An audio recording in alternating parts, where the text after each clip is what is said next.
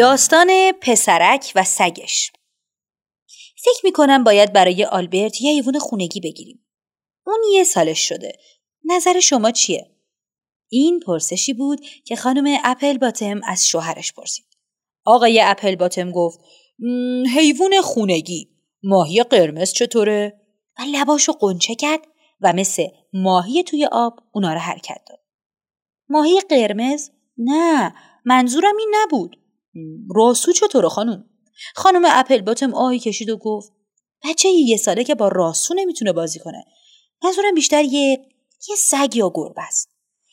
گربه میشه یه گربه پشمالو بخریم اسمشو می‌ذاریم سیبیلیو حتما آلبرت از گربه خوشش میاد خانم اپل باتم که بسیار سگ دوست داشت گفت اما به نظر من باید برای آلبرت سگ بخریم اسمش هم می‌ذاریم خالخالی. یا هاپو یا کوچو.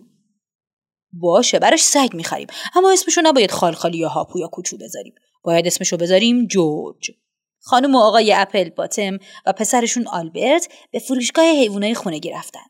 آلبرت سگ بزرگ قرمز قهوه رنگی رو که خودش دلش می‌خواست انتخاب کرد. آقای اپل باتم گفت آفرین. با قیافه ای که این سگ داره حتما باید اسمش جورج باشه. آلبرت کوچولو گفت جورج خانم اپل باتون با خوشحالی فراوون گفت شنیدی؟ شنیدی؟ تو هم شنیدی عزیزم؟ آلبرت حرف زد.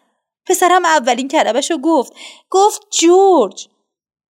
از اون روز به بعد جورج و آلبرت همیشه با هم بودن. اونا با هم بازی می‌کردن. با هم میخوابیدن و با هم غذا میخوردن. سالها میگذشت و خانم و آقای اپل باتم می‌دیدن که پسرشون کم کم بزرگ میشه.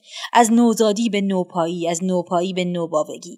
و می‌دیدن که جورج همیشه در کنار آلبرته آقای اپل باتم گفت چه خوب شد به جای ماهی قرمز. برای آلبرت سگ خریدیم.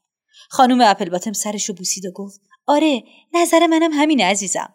و بازی کردن آلبرت و سگش رو توی حیات تماشا کردن.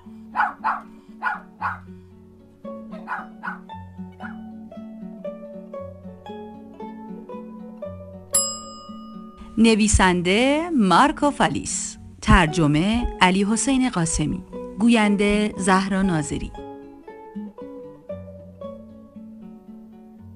آوای کتابک کاری از مؤسسه پژوهشی تاریخ ادبیات کودکان.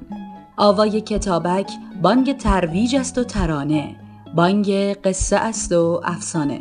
برای دسترسی به محتواهای صوتی آوای کتابک می توانید به کانال تلگرام آوای کتابک و سرویس های پادکستی همچون Apple Podcasts، Castbox، ناملیک، Podbean و Google Podcasts مراجعه کنید.